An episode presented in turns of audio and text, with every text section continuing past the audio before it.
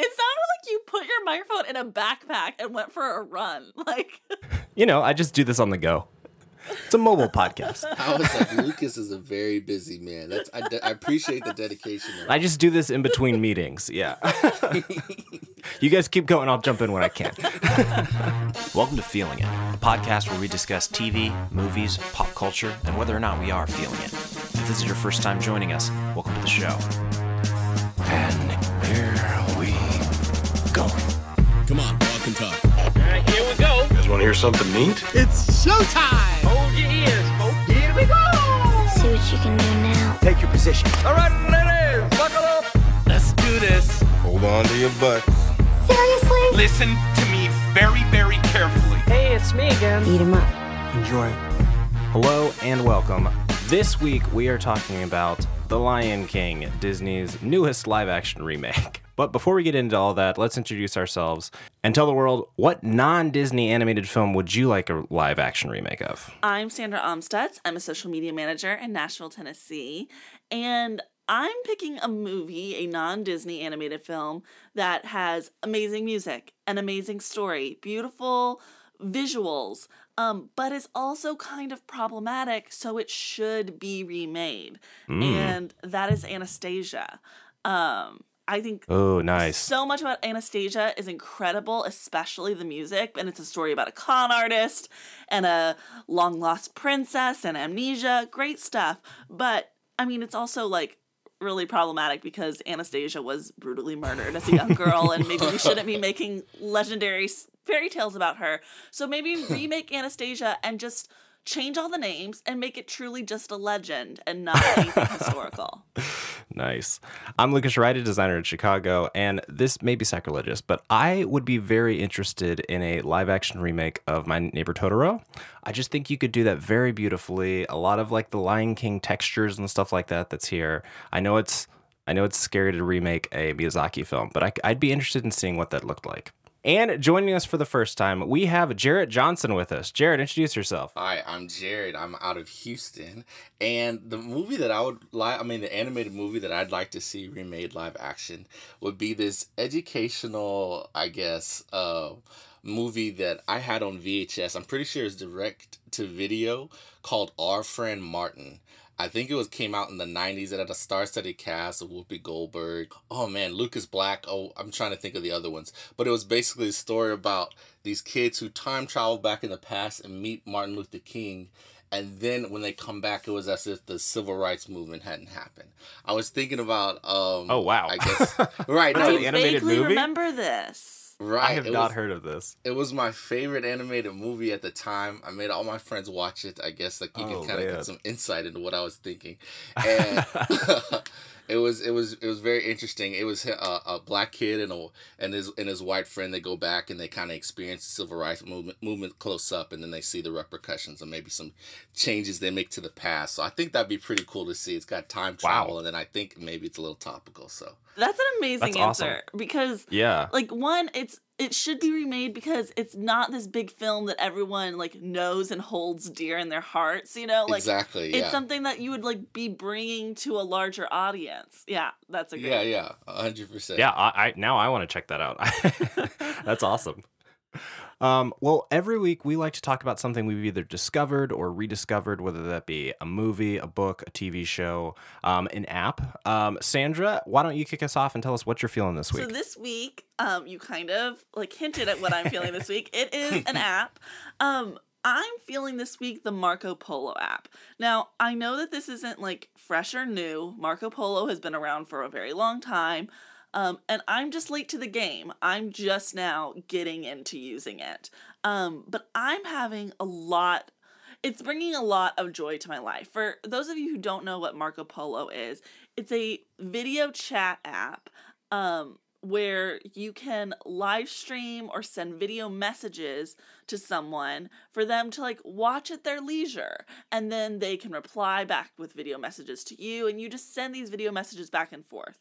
Um, I used to be very resistant to Marco Polo because I'm resistant to adding on new apps when I can already do that thing in like iMessage. You know, I can already record a video on my phone and send it to someone via iMessage. So why do I need a whole separate app to do that? Um, but then one of my friends moved away, a dear, dear friend of mine. She um, moved and she's traveling right now in Europe. And Marco Polo is proving to be a great way for the two of us to keep in touch. Um, so often, especially with people that live in different time zones, I feel like the modern day courtesy is that you have to like schedule a time to talk to that person. You don't just like call them out of the blue. Um, you schedule a time to FaceTime or have a phone call.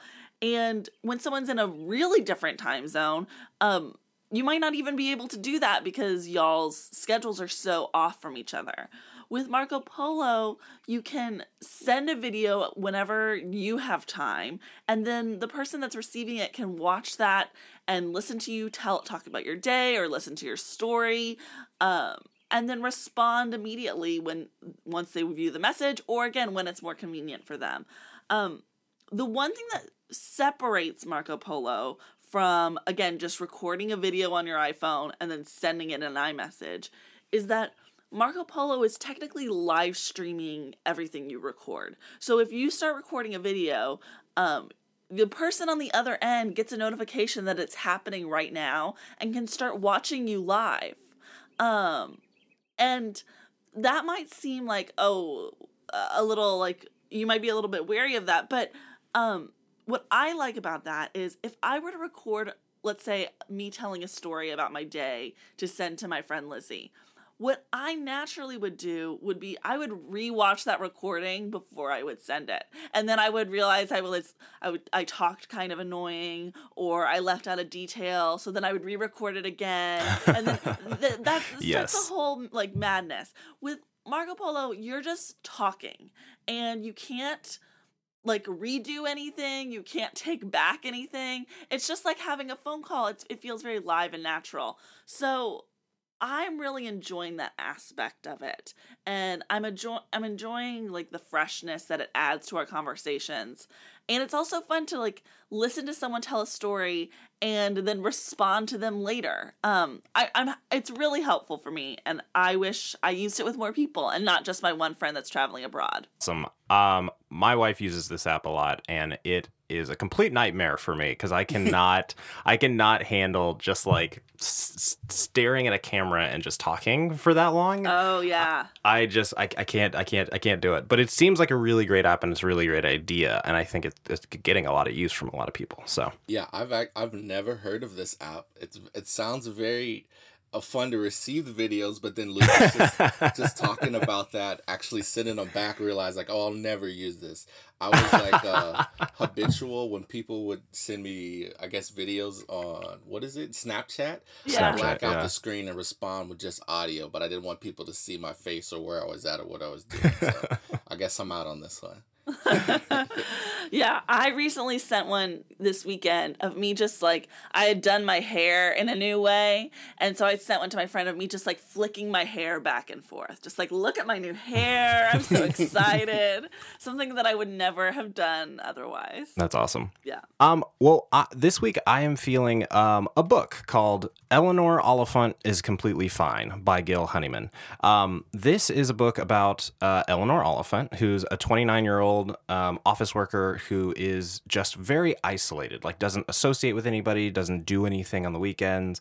Um, she's kind of a, soc- a social outcast, um, and she gets a crush on a on a singer in her in her town, and it kind of opens the door to her meeting new people and um, just a whole kind of new life. And it's a very interesting look at um, kind of social awkwardness and and kind of a lot of you know the themes of like isolation and stuff like that. Um, it's really interesting. I really enjoyed the book. Um, it's it's very weird, I think, because at the beginning of the book you kind of don't like her. Um, you realize kind of how she is kind of putting a lot of this on herself, and you re- and it's and so you kind of come at it from a perspective of okay, she needs to change, and you kind of watch as she goes through that change um, over the course of the book. But it's really great. I really enjoyed it. Um, have either of you read this book?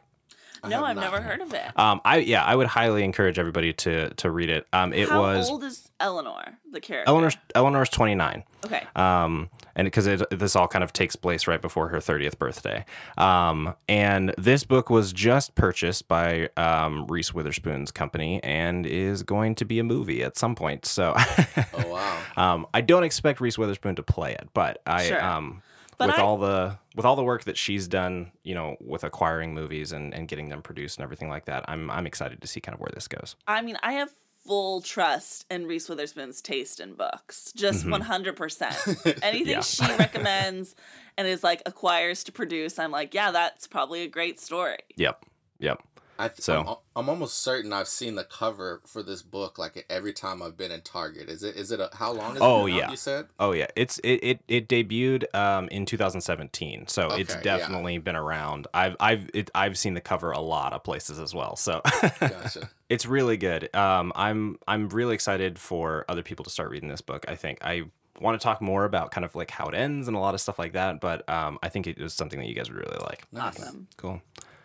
All right, Jarrett, what are you feeling this week? All right, well, this week I'm really into an album called Dawnbreaker by an artist called Daughter of Swords. Daughter of Swords is Alexandra Sauser-Monnig. Uh, she's part of a folk trio, maybe you've heard of, called Mountain Man. Either y'all into folk music? Oh all? yeah, yeah, Right, I've heard about right. it. So yeah, it's Alexandra. She's uh, it's her solo effort, and I really, I truly, I love Mountain Man, and that like I caught on to them maybe maybe a little bit after their first album, and then I think they waited ten years to release another one. Yeah. So I never thought I'd get another Mountain Man album. We got one last year. I never thought um we get an Alexandra so, uh, solo project, but we did, and she had this song that she used to sing called "Longleaf Pine" that I ripped off of YouTube and would just listen to like a concert performer to, performance of, but it's on the album, a studio version. So I remember hearing that and just going like, "Thank you, God, you're so good to me." um, it's very, very beautiful. She's a wonderful lyricist. Um, I'm I'm from Houston, Texas, but this makes me listening to this album and its lyrical context makes me like yearn to live. I mean, yearn from um living. I mean, living in North Carolina, you know, fifty years ago, like out in the woods or something. It's um it's just really truly truly beautiful i think she's very talented i think the melodies that she produces on this album um, i really want to listen to for the rest of my life so i'm just really really into dawnbreaker right now That's awesome. I did not know that she did a solo album. I'm definitely gonna have to check that out. i would highly recommend it longleaf pine shining woman and gem i would just even if you don't have time to listen to the whole album i would highly recommend those That's Oh. awesome. Okay, I appreciate it when someone recommends an album and tells me what songs to start with because I, I'm always like, oh, a whole album. But when I when I have when I have a starting point, that helps. So I'm adding that to Spotify right as we speak. Yeah. there you go So that's Yeah. that's Daughter of Swords, and the album is Dawnbreaker.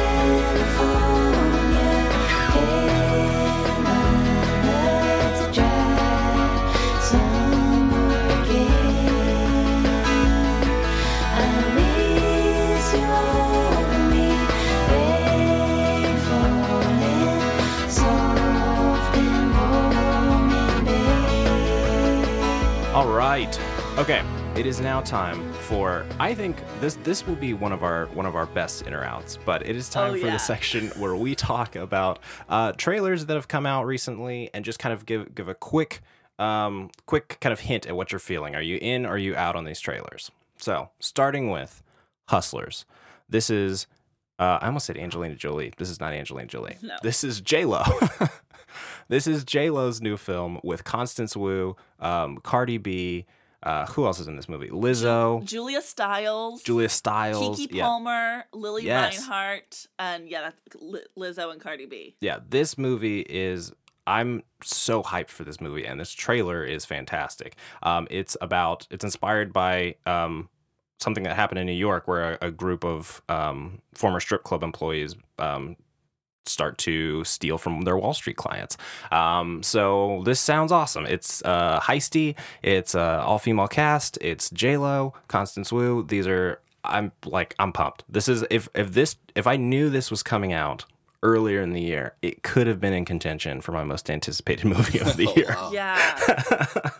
I mean, Oh. This uh, when you read me like the plot summary of this and Yeah. tell me all the people in it i'm already in like i don't even need the trailer Mhm. um but then when you when the trailer came out and it was like a badass trailer Yeah. um it made me laugh it was like sexy exciting um I, i'm just so pumped that this movie looks like it's gonna be really good Yeah. Yeah, th- of all the trailers, I think this is, in my opinion, the best trailer, like made, Yeah. well made trailer of the ones that we looked at this week. But I, I gotta be honest, it's like a unstoppable force, a movable object for me because I think Constance Wu is hilarious. I think uh, a lot of the other actresses in the movie are hilarious, but I, I am not a J Lo fan. I don't know if I can. Ooh. I don't know if this is me reacting to sitting with Brooke and wa- my fiance and watching all of those like romance movies that she was in that I just wasn't feeling. So maybe I'm, you know, maybe that's Yeah. where that's that stems from.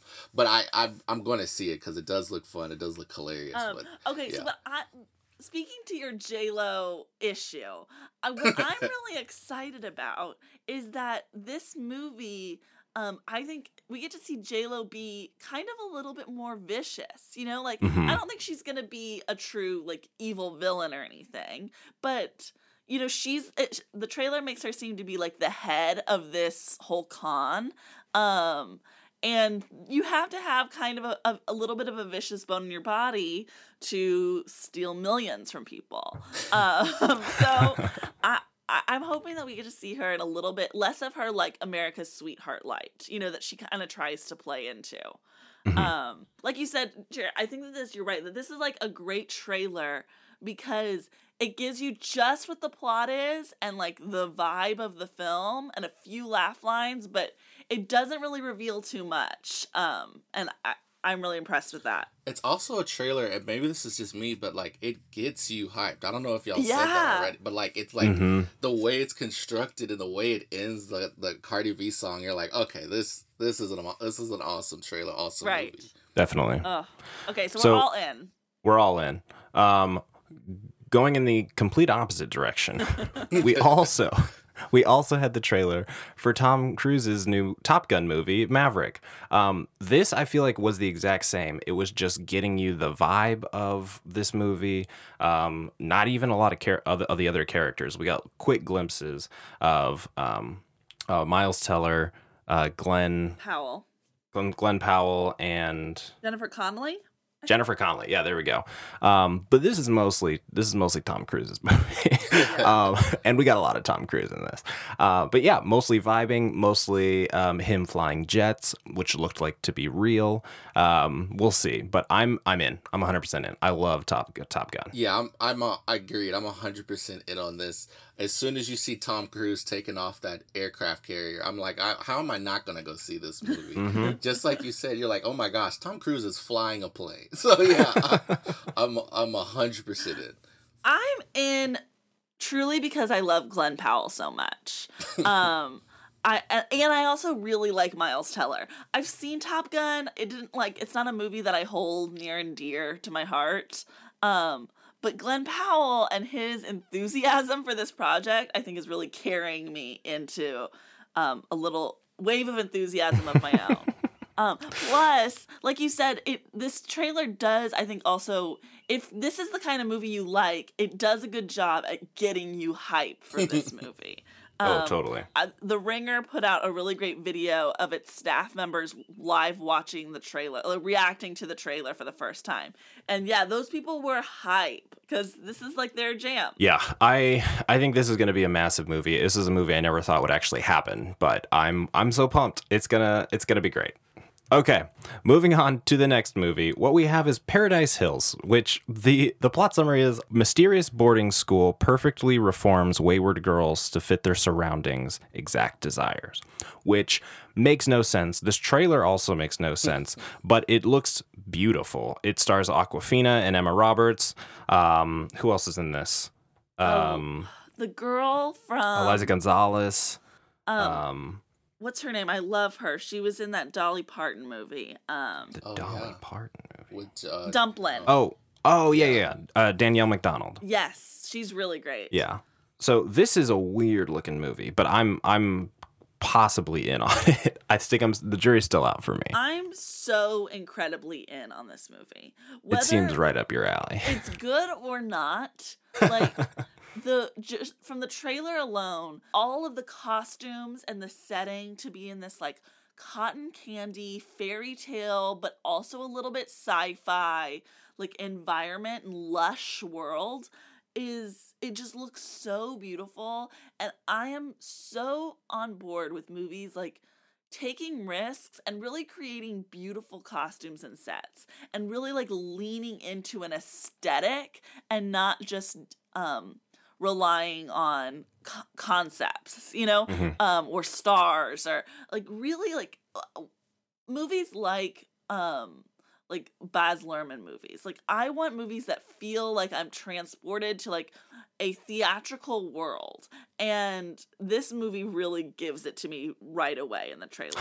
So I'm I'm so incredibly excited for this. Plus I love fairy tales and like having an adult movie that has a fairy tale aesthetic I think is you know something we need more of in our movie industry. Yeah, I agree. I, I was watching that trailer and I was like, oh, so it's just like an like a, an adult fairy, fairy tale, like you said. But then it definitely took a turn, and I like like just like you said. I think Baz Luhrmann. Um, did you just say that? Yeah. that was uh, like spot on. Um, and just that it has like this truly unique look, and I haven't seen something like I have. I don't think I've seen a movie that looks like that in my lifetime.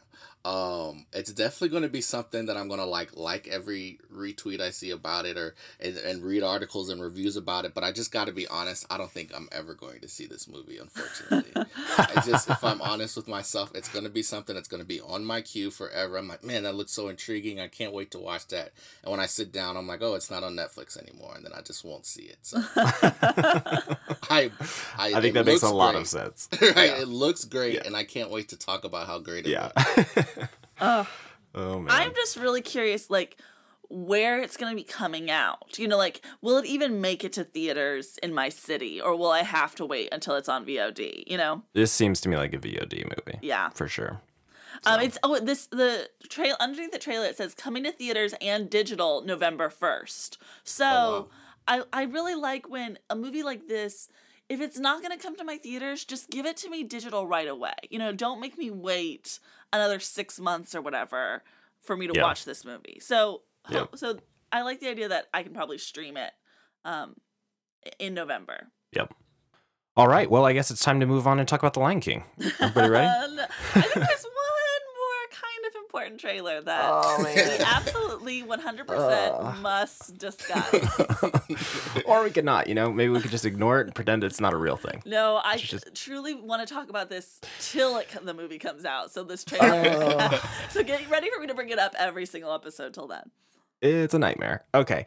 Um, ca- the Cats trailer came out, and for one single moment, uh, the world was united in hatred of this trailer. And uh, not uh, hatred, I think, is too simplistic of a word. Like I agree. I agree. because it's, it's it's, more- not so much that I hate it.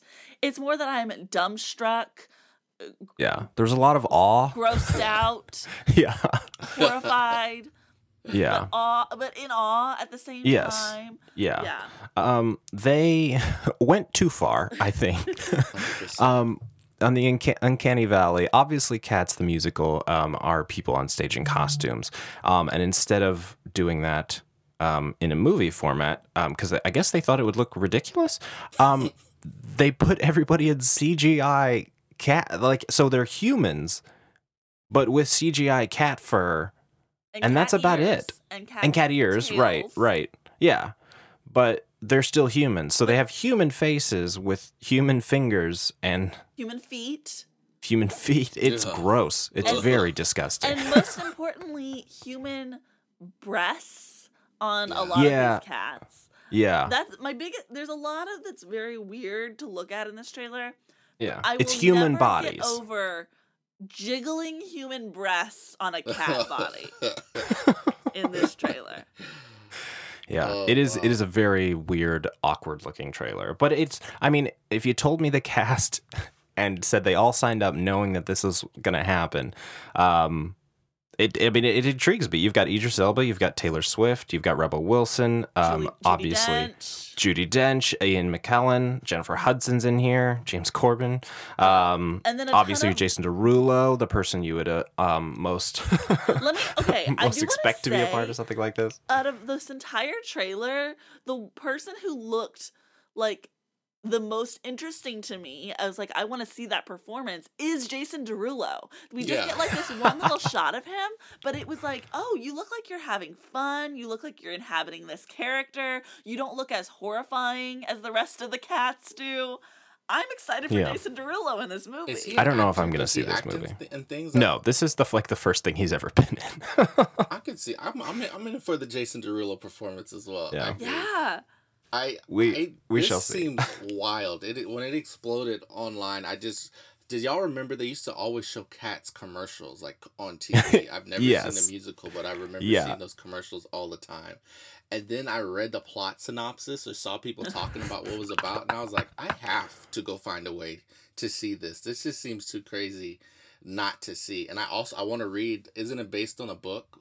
It's The, like um, yeah, it's it's Eliot based on a poems. T.S. Eliot yeah poems, which is ridiculous that someone made a musical based on T.S. Eliot poems Oh, so it's not about even cats. like a book. It's just No, No, no, no, no. My understanding It's- is that T.S. Eliot wrote all these poems about like all these different types of cats, these like yeah, fantastical it's a, cats. It's a collection called Old Possum's Book of Practical Cats. and so Yes, someone took all those individual poems and kind of tried to make one story out of them, which is why Cats doesn't really have a plot. It's like it's just cats introducing themselves over and over. yes. So Um, I'm I'm so intrigued. I don't know if this is actually doable. Um, but I, I guess we're all gonna watch it in December. I want to give it some compliments because I don't think that Okay. this is like. Here's what I like about cats is one, I will always be happy when movie musicals are produced because I don't think we have enough of them. And I like musicals and I want to see more of them, whether they're good or bad. Okay. so just the fact that it's a movie musical, I'm happy that that's getting made. Um, secondly, did y'all watch the video that was released earlier in the week that was like Yes. behind the scenes, the featurette, like building up for the trailer? Yes, no, it didn't show you any of the special effects. It was mostly just characters, or most of the actors just talking It about it like how excited they were to work on it, It was and just like talking in, with very serious voices and all Yes. sincerity about like how amazing of a project this is, what it was like to work from the cat perspective, um, quote unquote Idris Elba. It's not a Um, joke. a quote from James Corden. It's like we're cats, but we're people, but we're also cats. It- it's wild. But what I do appreciate in that video is the sets that they built for this movie are these like gigantic sets to scale these human-sized people to look like they're the size of cats. And I mean, the scale is a little weird. I'm, I know. un- okay, I will agree with you that yes, the scale is very weird, but I appreciate the effort and the imagination being put in. You know what I mean? Like Mhm. this does not look like what a lot of these quote unquote live action photorealistic movies that we've been seeing are where they feel like was any love even put into this movie? You know, like this movie feels like a lot of love was put into it. Now, whether those are good decisions or not is an entirely different debate. But I appreciate people doing things with passion. And this does look like it's a movie made with like a lot of passion. I agree. I when I watched it, I definitely could see that everyone who it seemed like the people who were involved were excited to be in the Cats musical. Does that make sense? I Right. Thought, I thought Mhm. it doesn't. I mean- it doesn't seem like people were just taking paychecks. I think people were really excited to be like, oh wait, we're going to be in the Cats movie. So Yeah. Number one at the list is Taylor Swift. Like, no one is more excited to be in the Cats musical than Taylor Swift is. It's true. Um, and as a Swift fan, it's gonna be fun to see. I just want to see what does Taylor Swift like look in a musical mm-hmm. performance. So I am in on the takes everybody's having on cats. I think I'm out on cats. Will you go see it? I'll probably have to, but I don't. I don't. At this point, I would say no. Sounds like you're in if you're gonna go see No, it. no, no. I would say no. I'm not gonna go see it. But if everybody keeps talking about it once it comes out, then I might have to go see it. So Will you go Ugh. see it, Jared? I uh, I hope to go see it, but only if I go see it with my fiance's mother. Yeah. inexplicably loved this trailer. yeah, I'm jealous And- that you have an opportunity to see it with her in person Yeah. to like experience that firsthand. Oh man. Yeah. Because she loves Okay. cats, like real She cats. does. and Right. Not not the musical, like Not the musical. like the yeah, she loves cats. Yeah. Yeah. I, I can't get out. uh, I just have to get this out before we move on. Okay, I can't get out of my head the choices that they were like, okay, cool. Fur all over their bodies. We'll use a ton of money to make it. Cat ears. We'll uh, make their head shape different than human head shapes. Like we'll make the tops Mm-hmm.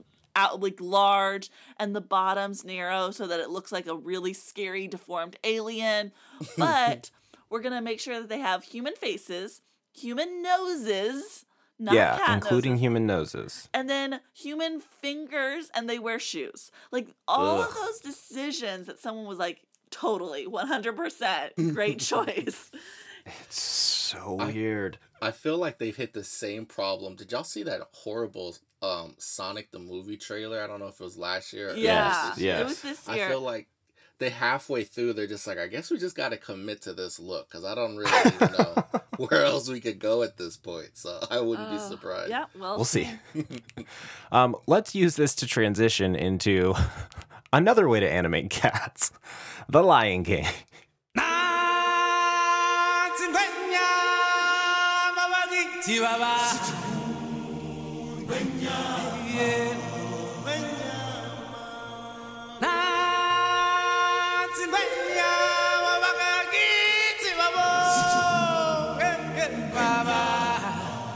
Okay. So I just want to. Okay, here's what I want to set up. This is a movie directed by Jon Favreau.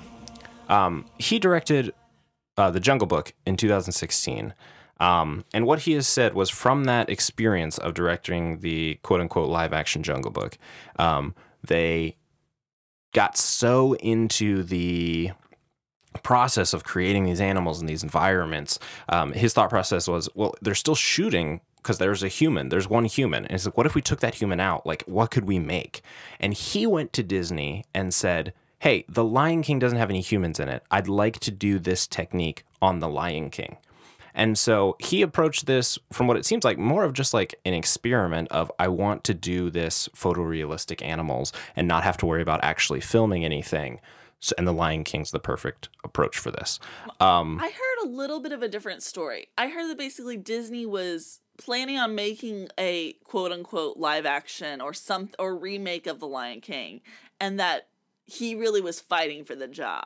yes, I mean, I mean, I mean, they were they were in the midst of their whole list of like we Okay. we need to make all these movies, but but he was the one who was like I like this this is the one This that I, I want to do. yeah. This is how we're gonna do it. This I want to do this one. Yeah. But I think they had basically opened up their their whole catalog and was like, guys, uh, we're we're gonna make all these. So someone you know pick what you want, kind of a thing.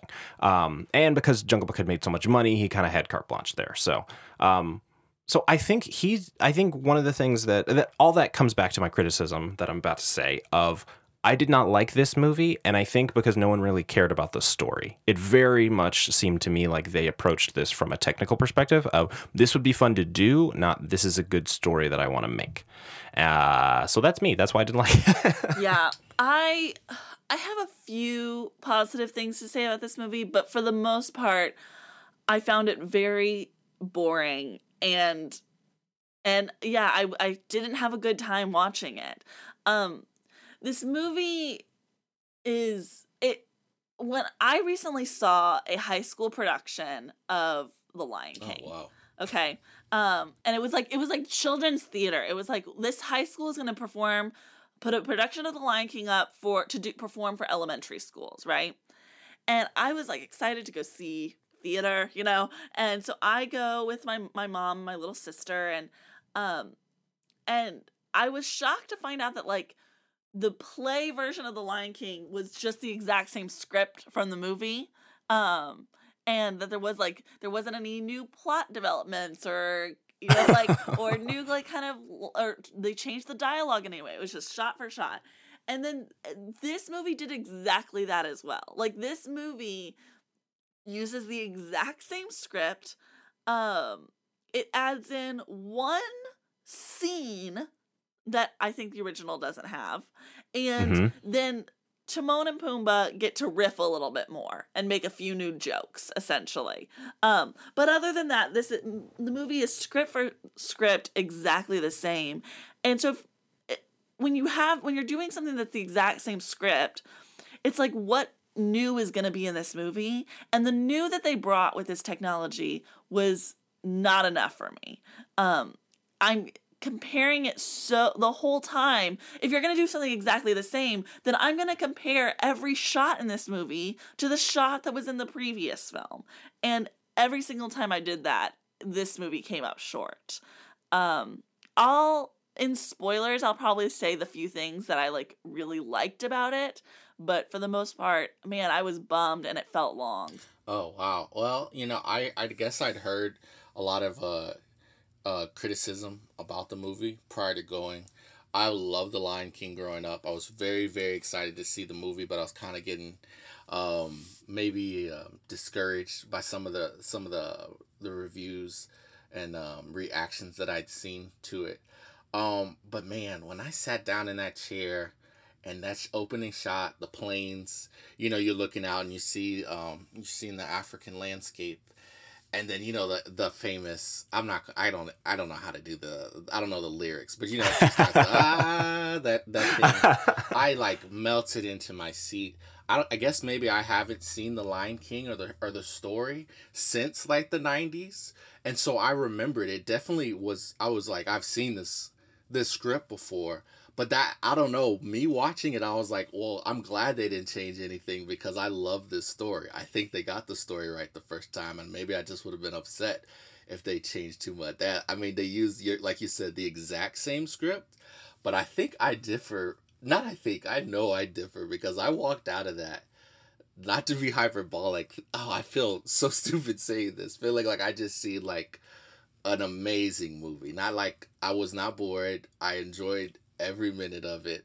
Um, not every minute. There were definitely some weird parts, but I I was thoroughly, uh, thoroughly, thor- thoroughly enthralled by this movie. I I I don't I, I don't think I have. I think I don't think I can say too much about what I enjoyed. I mean, what I did not. I don't know what I'm saying. I just enjoyed this movie so much. I'm kind of shocked to hear um, you guys had a different reaction. I'm so glad you liked it. I really am because I was afraid that this would be a downer episode if everybody hated it. So Right. I, I am will- very will excited. 100% bring Yeah. that Lion King positivity. I will. Good, good, good. Advocate. I'm ex- I'm really excited to hear what you loved because I I will say like when the Circle of Life started, I was like, mm, this is a good song. This is a good song. Like there's like you you just can't like For me, you it's can't like, hate thank that. God it has this amazing music because the music does throughout the whole movie bring you into the story and bring life to the story. Like, Mm-hmm. um, regardless of how you feel about anything in the in the movie, like you can't deny how amazing the music is. Oh yeah, yeah. Um, I think like that beginning intro up to when the title card hits, so the, the whole circle of life sequence, um, when there's no animals talking and you just kind of have it, it is truly just like a shot for shot remake. Um, I was like, this is an interesting experiment. Like, if somebody had just gone and done this, like some digital studio, I feel like this is something that would pop up on YouTube. It's just this side by side with um, kind of the the the original um, as just like an animation experiment of just like, wow, they animated the intro to The Lion King. Isn't that beautiful? Um, I really liked how that looked. And I think that really got me excited about the visuals themselves. And I think the visuals are gorgeous. Like, I think this is absolutely a gorgeous movie. But I think the fact that they tried to stick too close to the realistic um, movements and nature of animals, um, to me, that was a downside because you have so much uh, I I don't think campy is the right word, but like there's so much um uh just heart and emotion and just like the way Well- movement works with animated films that like really puts you in that space. Um, and really kind of tie, and I, I think this happens with a lot of animated movies, but it really ties you to the emotions that are happening on screen, and you just don't get that here. It feel, all feels very flat. I think there are certain moments where this style of animation really blew me away. Where I was like, this is a stunning image. I'm super Mm-hmm. engrossed. But for me, those were few and far in between because so much of this movie is brown and, like you said, very flat. And the other thing that really bugs me is we're supposed to suspend, we're supposed to believe that these animals have a monarchy and can sing and talk to each other. But the idea of them, um, like dance having dance numbers is a step too far. Right, right. Well, yeah, those are the things I wish they'd pushed a little bit more. to me, so much of what's fun of The Lion King are these big musical numbers that in the in this new movie are just like you just hear the song and you see these animals walking around and in the movie it's like no there's like a whole there's a dance number and when I say dance it just means like Yes. animals moving with some thought and like color Yeah. happening and birds fl- swooping in and and people jumping and and all the musical numbers felt so sad in this movie because we didn't have um, as much happening on screen. Yeah. I promise you, I'm not trying to be contrarian. But No, I, you should be. I, I think I dis, I think I disagree. I want to stick up for it here. yeah. Okay, Do I thought. Well, first of all, I again I haven't seen the cartoon in a while, but I appreciated that they didn't go cartoony with the with the um maybe the the reactions and the faces and your I appreciate actually that maybe there wasn't more like unrealistic dance numbers because I was like we've seen that cartoon we see that and if I'll, I'll go plug that in. They're not gonna beat that um so the feeling I got from the more realistic I don't know why it made the, it really made the story feel more epic instead of feeling like oh heartwarming Disney I kind of got like maybe Black Panther epic, you know, about a, a father and how he relates to his son, and then the the whole monarchy. I believe that, and then um, but I do think there was a lot of um, I guess purposeful, um, movement of the animals. I'm thinking specifically, not to get too specific, but you when he does the um, I just can't wait to be king number. Now there weren't like zebras, you know what I'm saying, blowing trumpets and standing on giraffes. That that was definitely not that's not in this movie. But I did I did appreciate how they interpreted some of those more fantastical moments from the cartoon into more of a like you said photorealistic way of um, maybe you just stumbled across a really crazy scene in a nature documentary but it still did, it still was very fantastical in that way. How specific do we want to talk about the music performers? The I think that most of my things I want to save until spoilers. I mean, Do we Um, just spoil the whole thing? It's the Lion King. It is the Lion There's Lion not like nothing's nothing's different. That's like it's not like there's a huge plot twist Okay. that's different than the first one. Let's just do the whole thing. Let's do it. Okay. So let me let me start by saying there was like I could count them on my one hand, like the few moments where I was wowed by the animation, the the visual aspect of this film. Um, the first was the moment we get towards the beginning with the mouse that Scar tries to catch. Before Yes. Scar catches it, we just see this little mouse like living its life and that looked really beautiful and that was a moment where it's like okay this makes sense for this technology to be used because you can't control a real mouse you know? And like you can't get that close up to a real mouse li- like doing things like this. So it makes sense to use technology like this. Um that really blew me away. Um there was the shot of during Can You Feel the Love Tonight, there's that great shot that's in the trailer of the two adult lions and like the the bugs and that like are sparkly in the air. You know what I mean? Yeah. Yeah. Um it's kind of like a bokeh effect that they have. They have all these like little like things floating in the air. That Mhm. I thought was beautifully done. Um and then the moment that like really I thought, okay, this visually I feel impacted by this physicality that I'm seeing is during the stampede when Mufasa dies and when we see him fall and we see that giant lion body with all that muscle like really hit the ground. You know what I mean? Um that I was like, okay, I appreciate the naturalistic style of this movie in this moment because this moment is really impacting me to see because lions really are impressive like beasts and that moment I think really took advantage of like you said like I said the natural physicality. Yeah, I think some of like yeah, like I, for me, some of the landscapes really, I really liked like the the desolated landscapes that like once you once Scar's taken over and you see kind of how much that is hurt because in the animated movie they just like darken everything, Um, Right. but in this one like you can really see how like terrible it is. I really like that. Um, and I, honestly, it, it was all very beautiful from beautiful from like a nature documentary type standpoint. Um, it was just all of like the talking and the story that I was like, these don't like these clash in my mind. Yeah. Of the story that you're telling and the visuals we're seeing don't go together. That's what I was here hitting. For me also oh go ahead Jared. I was saying, I was thinking, and may, I'm maybe I should rethink this. I'm wondering, like, am I, maybe I saw a different movie or or whatever. but I truly, man, this sounds so weird to say. When I walked out of there, I thought if this movie, if The Lion King hadn't come out, like if this was just an original movie that the, the original one didn't exist, I Yeah. was like, people would think this was a masterpiece, in my opinion. I thought the story, I just, it just seemed so epic. Maybe I liked, maybe um, maybe I didn't like the cartoon. I don't, know, I don't know, but I liked the um.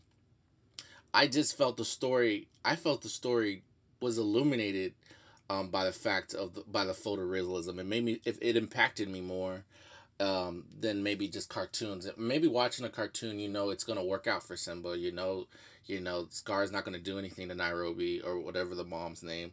But I don't know. I felt may- maybe the stakes felt higher because it looked they looked like actual uh, animals to me. I don't know. Yeah. Yeah. I am curious what this would look like if there was no animated movie, like how people would feel about this. Because I think you're right. Like uh, for me, I am just comparing this to the animated movie and all the things that I liked about the animated movie that don't come across here.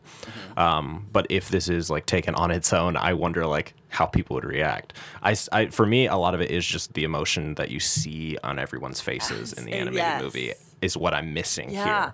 And if I never had that experience of seeing those emotions on animals' faces, if I would just be like, yeah, that worked. Well, There see, was- did have y'all ever seen Homeward Bound? Yes. Y'all remember, remember that movie? Yeah. Yes. There was That's true. Homeward real Bound works for me. and they don't they don't uh, emote. It's just great voice acting and a great Yeah. story, and everyone loved that. And Okay. That is true. But here's the difference. I would have loved if this did something like Homeward Bound, where the vo- where the mouths don't move. Because here's the Yeah. thing: if you're gonna have Yep. the mouths move when Yeah. they talk, then it's point. eerie to see a mouth moving but no facial expressions happening. You know what I mean? Yes. It's it's Yeah. eerie to hear Simba's voice cry like. You hear Yes, the tears that and Simba's me. voice when her when his dad is dead, and his face Yeah. looks exactly the same as it does. The actor is crying, and you can hear the crying, But you and don't- yet his face has done nothing. That's weird. Whereas with Homeward Bound, we don't see their mouths move, so it's just like an internal monologue kind of thing. But I, from what I remember of Homeward Bound, is that with dogs and cats, you can really train them to do things physically to express those like attitudes and emotions you know what i mean? You can you can make a dog cover its eyes or like bow its head or like jump up and down to show that it's excited. So like there you do things physically to express that emotion and then you also have the voice acting. With this, and I think that's why. Oh, go no, with this, so like the dogs and the cats in Homeward Bound aren't behaving like real dogs and cats do. You know what I mean? With this, they try to make these animals behave like real animals do, and and then also personify them. But I think that's why Timon works the best. Like I think we're all like we all love Timon because he's the most human of the Yeah. of all the animals. Like Yeah. like like he he is just so emotive and like he stands up a lot mm-hmm. and he you know like moves his hands around a lot. Like like he is the mo he's emoting the most. Timon is And the- everyone's like, oh this this look this worked really well. And I, I mean Pum- Pumbaa as well. Like he's I think he's more animated than than the rest of the animals The as well. But I were the- specifically Timon. The lions, who are supposed to be the feature of this movie, are the most bland. And Mm-hmm. Timon is the most human like, which is like why I love Yeah. the Timon aspect of this movie. I also think they did a pretty good job with the hyenas. Like there was when the hyenas Mm-hmm. would talk, I would see facial expressions and I, I felt like a character coming from that animation.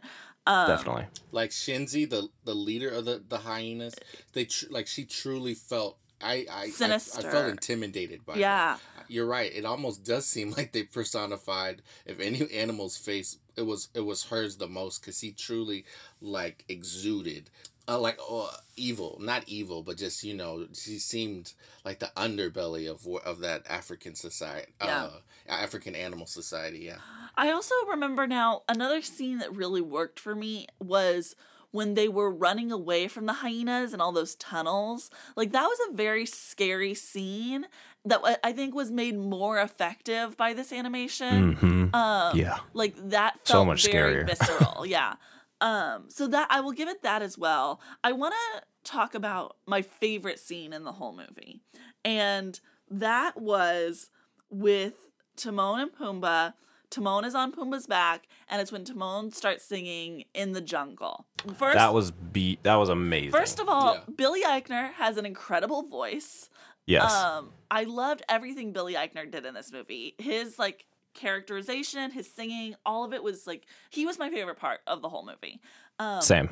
But in that scene, that was the f- only time we got to see animals kind of dance. They do let like the antelopes in that Mhm. scene do a little Yeah. choreographed step movement, and all the animals are coming together, and the song is so great, and Billy Eichner sounds so good, and like for a moment I was like, we're getting like the full thing, and then it gets interrupted, you know, like and and.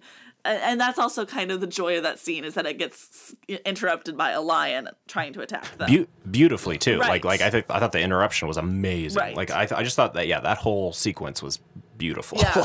and but you're right. It's just so funny to me that it's like we can accept that there's this haven where all these animals just eat bugs and none of them eat each other and they're all just friends.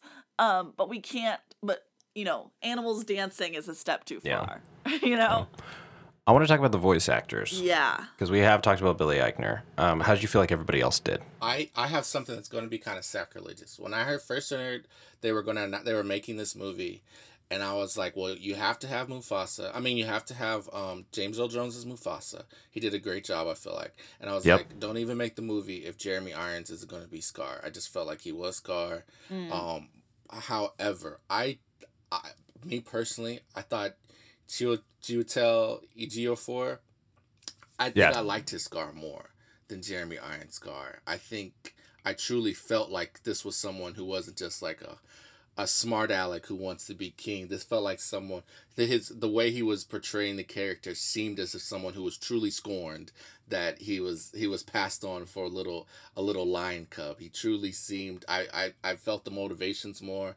I felt the the the uh, the conniving more. He didn't just seem like a cartoon villain. I know it was a cartoon villain the first time, but I loved his performance. He was definitely way more intimidating. yeah i think i liked Um, it a lot too I, I i'm still trying to decide if i liked or am more amused by like that they turned be prepared into like kind of a spoken word piece Mm. instead of a song I didn't like that that. part. I love I I like the uh, "Be Prepared" is one of my favorite songs from this movie, and when they did started doing it, I was like, "Oh no!" yeah i mean i was glad that at least it was in the movie because i heard it was gonna get Yeah, yeah. cut out so i think i was more just like glad that it made it um in Yeah. any form you know um Yeah. but yeah i think i agree with you jared that like i i really was into that performance hmm um there was a lot of performances in this movie i was not into though and, And s- I was surprised let me tell you by by the ones I was not let's into. just get it out of the way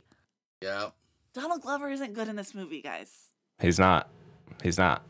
I, I think I think when he sings um, Hakuna Matata is good. I think he's like singing of "Can You Feel the Love Tonight" is good. yes, yes, singing yes. is His great. singing is good, but his like his voice acting is kind of boring. And I don't know. Feels I like honestly he don't know phoned if it it's. in.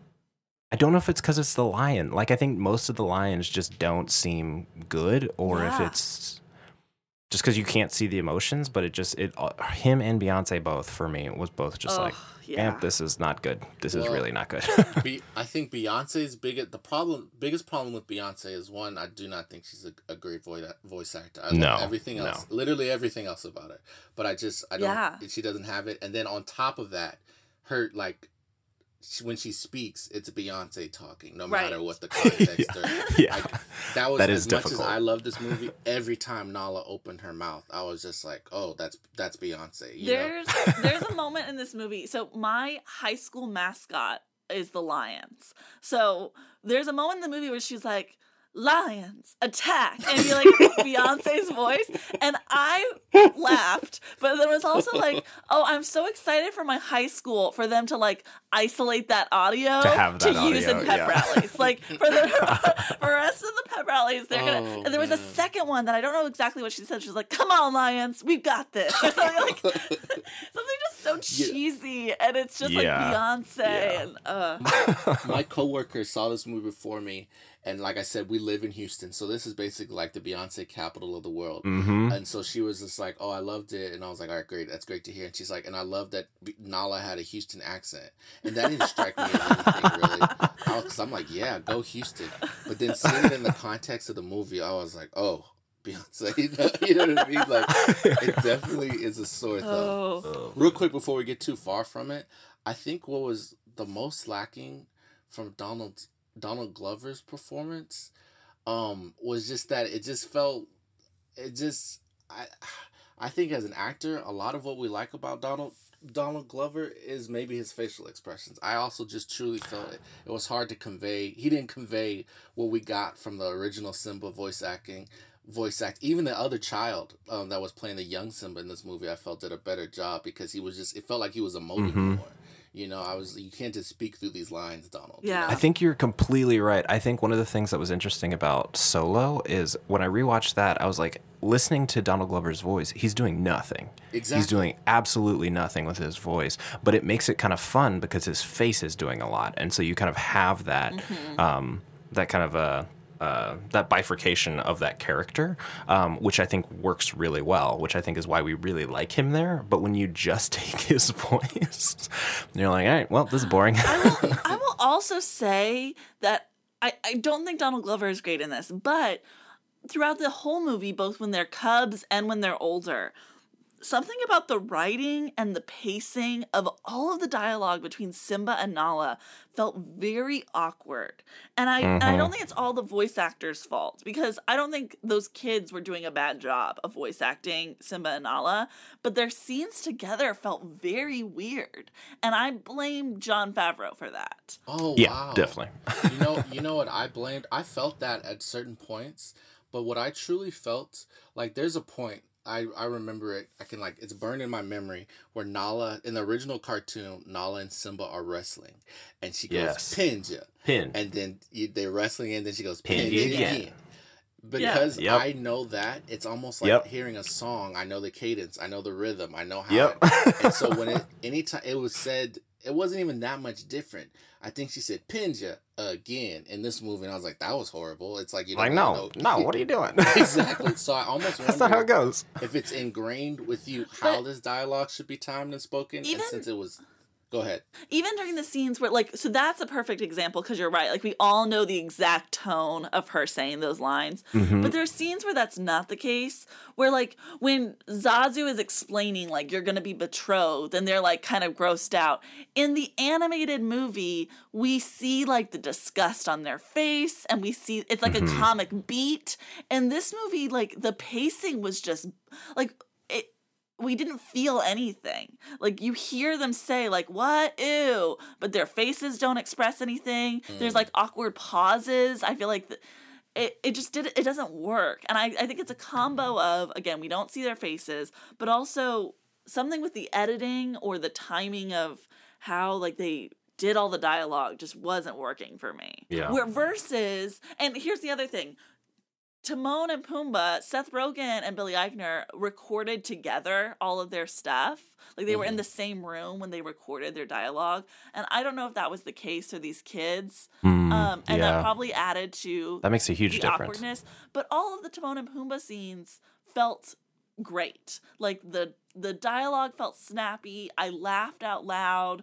Um, like those were two people having a lot of fun with their roles. I Yeah. think Billy Eichner killed it. Just just like you guys, I think those isolated scenes are far and away the absolute best parts of this movie. I like how Talo- Timon and Pumbaa are a little more nihilist in this movie. Yes.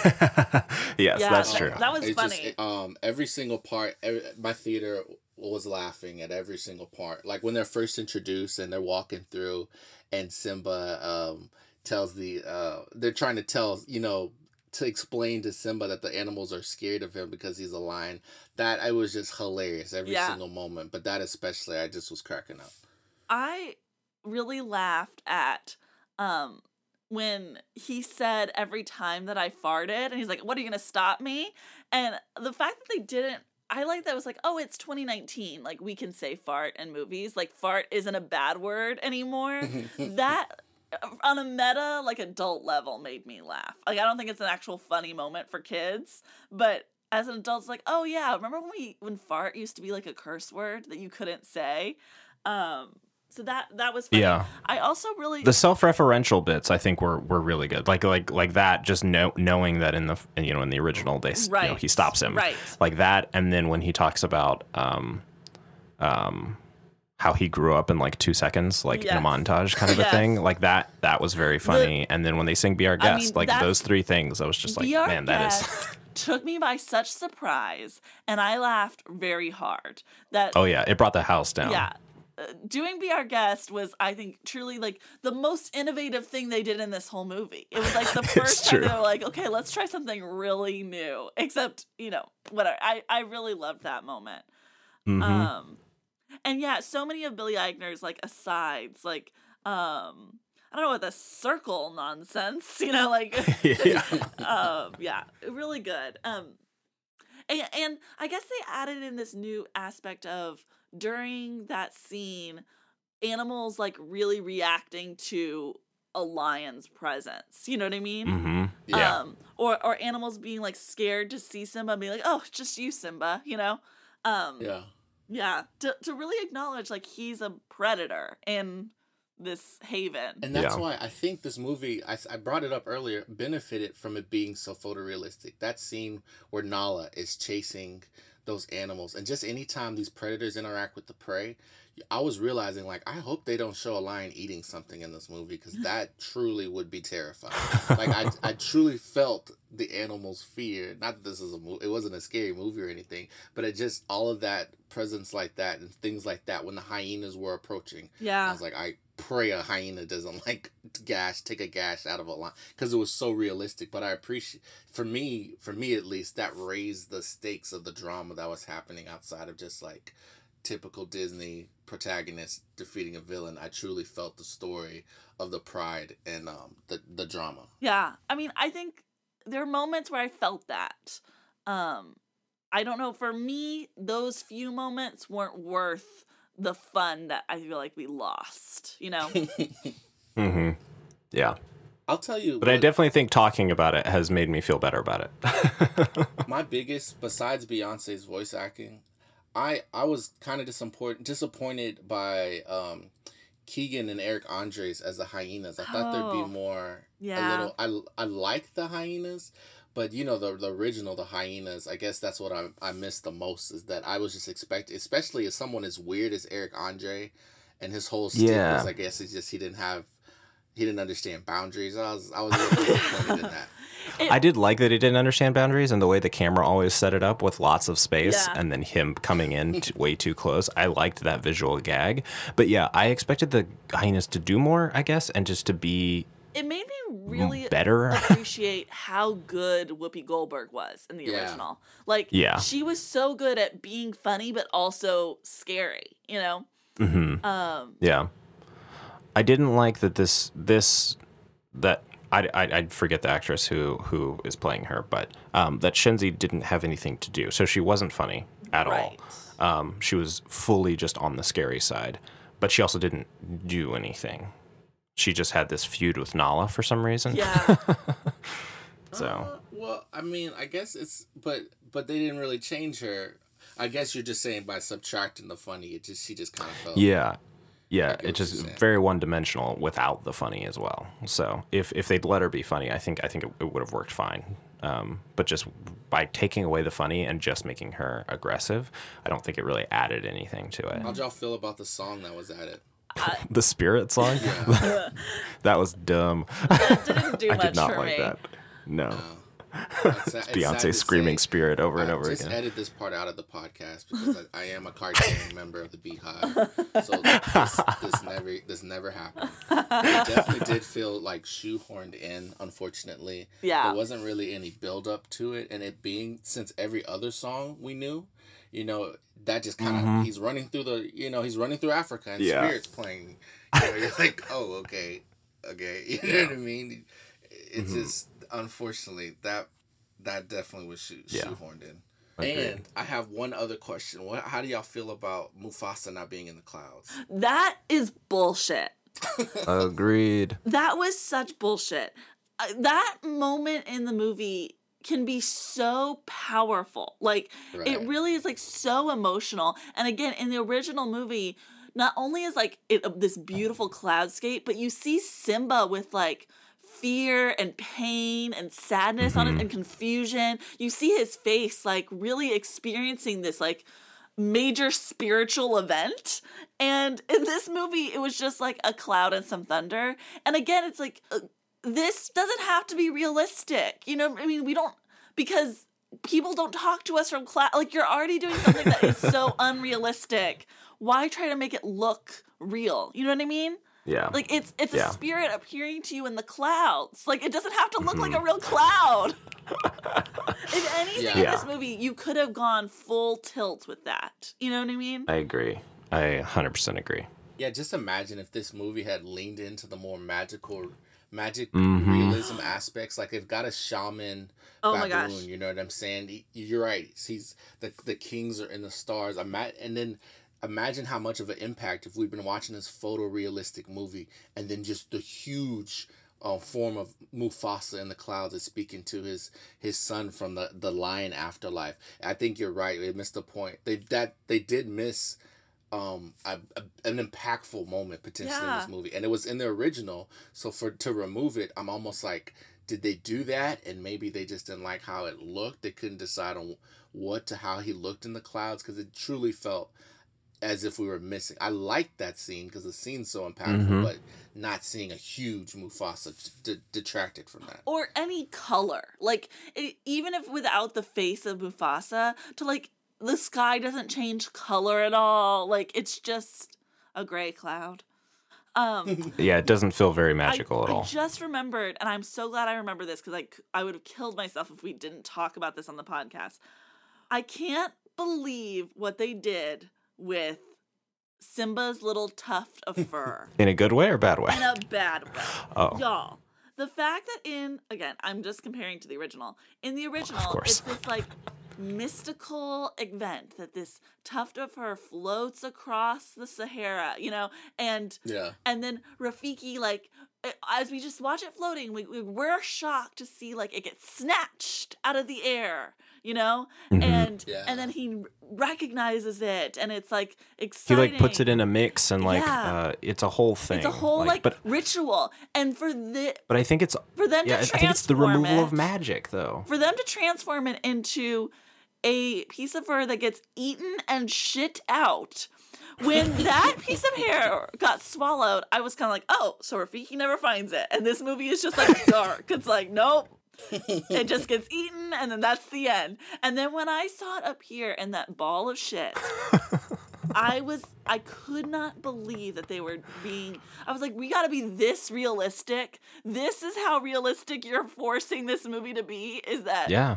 it uh, I was not a I think fan. part of it I think part of it is they wanted to remove the magic one because they wanted the realism, but also I think they're they were kind of shying away from the the black voodoo stuff and like just kind of the, the you know the stereotypical Yeah. like Except African magic, like, stuff. Him. but yeah I mean, I mean, you can you can you can do both of those things and not make it completely devoid of any personality Yeah. or um, magic. Magic. I mean, it, I mean that that's the whole thing. Is like you have to have some of that in here. That's the whole point of of Rafiki. right. And if you're He's gonna lean in, like just leader of like yes, yes. Yeah. So ugh. Well, I'm sorry, dear. We're we're we're gonna be bummers about disgust this. Yeah. yeah, that y'all just expressed. I definitely did not. I didn't like that that that scene. Um, it definitely the Rafiki the Rafiki character in the movie. You're right. It, it, for them to be taking so much magic out of it, um, it just he kind of almost just doesn't make sense. You know what I'm saying? Yeah. I- I- Yeah. it's it seemed as if almost they were trying to do like. Oh, this could have just happened. Like we just turned on a nature documentary. We just happened to get this great footage. I know that's not, but I'm just saying, well, there's no magic. You're Yeah. like, was that was that the point? Because but he- there's there's no magic. But then he also picks up the fur and is like, ah, Simba, Exactly. and you're like, right, wait, and what? Drawing, he's drawing Simba. You know what I mean? So you're just like, Yeah. it, it, that you're right. It, it that that that that unfortunate. That was unfortunate. Uh, but I loved it for the if you if I I truly even with all that said Well, you're in I co- you're you know it ma- it's making so much money, so you're not alone. It is. Yes, a lot of people did love it. and No. and then uh, just one final thing i think it's i i enjoy the fact that while it's so it's so similar um the script wise the movie its experience is so different it's like shakespearean plays have been put on with the same script for many years but there's so there's so many different experiences if you want to see um different interpretations of it and then just like into the Spider Verse was animated. Then we still have the live actions going on. So this movie, if anything, kind of convinced me of maybe not the necessity, but the the the, the ability for live actions and animated movies to continue in Disney's quest to get get the five remaining Infinity Stones and remake every live action. So I, I Here's my argument against that is I'm always been like on board with remakes. Like I'm not afraid of reboots or remakes. I think you can tell the mm-hmm. same story in different ways and in different exciting ways. But to me, if you you can't most of those times you're not using the exact same script. You're using the same Yeah. story, but the script is different. You know, it's different telling the same story with different dialogue and different characterization. Um Yeah. to me and and and like you said with Shakespeare, it's the same script, but we do it over and over. But that's theater, and theater is an ephemeral thing. You experience it live, and you only experience it there. When you're talking about movies, I can still go watch the original Lion King. Like that is still available to me in a way that theater isn't. And so if you're going to remake something and you're going to remake it with the same script, it has to be, I think, exceptional and very innovative. And this is technologically innovative, yes, but that technology I don't think is exciting enough for me to be war- to warrant a movie that feels exactly the same. I agree. I think obviously Jon Favreau was like, I'm bringing something new to this, and that's the animation style. Yeah. Um, but I do think you have to do something new with the story as well. Like it's whatever it is, it's got to be something that you're adding to it that you know that couldn't be there before or that wasn't there before, and that what you're doing, and, maybe match it with the animation style. Something about this, This has to be pushed forward. in small moments. I don't think it's I- you know like th- there are times when I think it did do that. I wish it would have done it more. yeah, Yeah. I agree. So overall, Yeah. Jarrett loved it. We did not. but it's making all the money in the world right now. Yeah. So uh looks like lots of people love it. and that's So. good. Disney, Disney really needed it. So it's good to Sure. Yeah, they're having a Yeah. rough year. Yeah. they were. okay. So before we wrap up, um, tell everybody where we can find you online. I'm Sandra Amstutz. You can find all my social media at Sandra Amstutz. My last name is spelled A M S T U T Z. I'm Jarrett. You can find all my social media at ThankJet with two T's. I'm Lucas Wright. Um, you can find me everywhere at Lucas and Stuff. You can also find the podcast on Twitter at Feeling It Pod. Uh, let us know what you thought about The Lion King or any other Disney remakes that, that are going on right now. All right, we'll talk to you later. Bye. Bye. Bye. Thank you. Bye now. Goodbye. Go away. I'll see you soon, okay? That's it? Go home? Move it along, Padre. Goodbye, old friend. That's it. That's our show for tonight, people.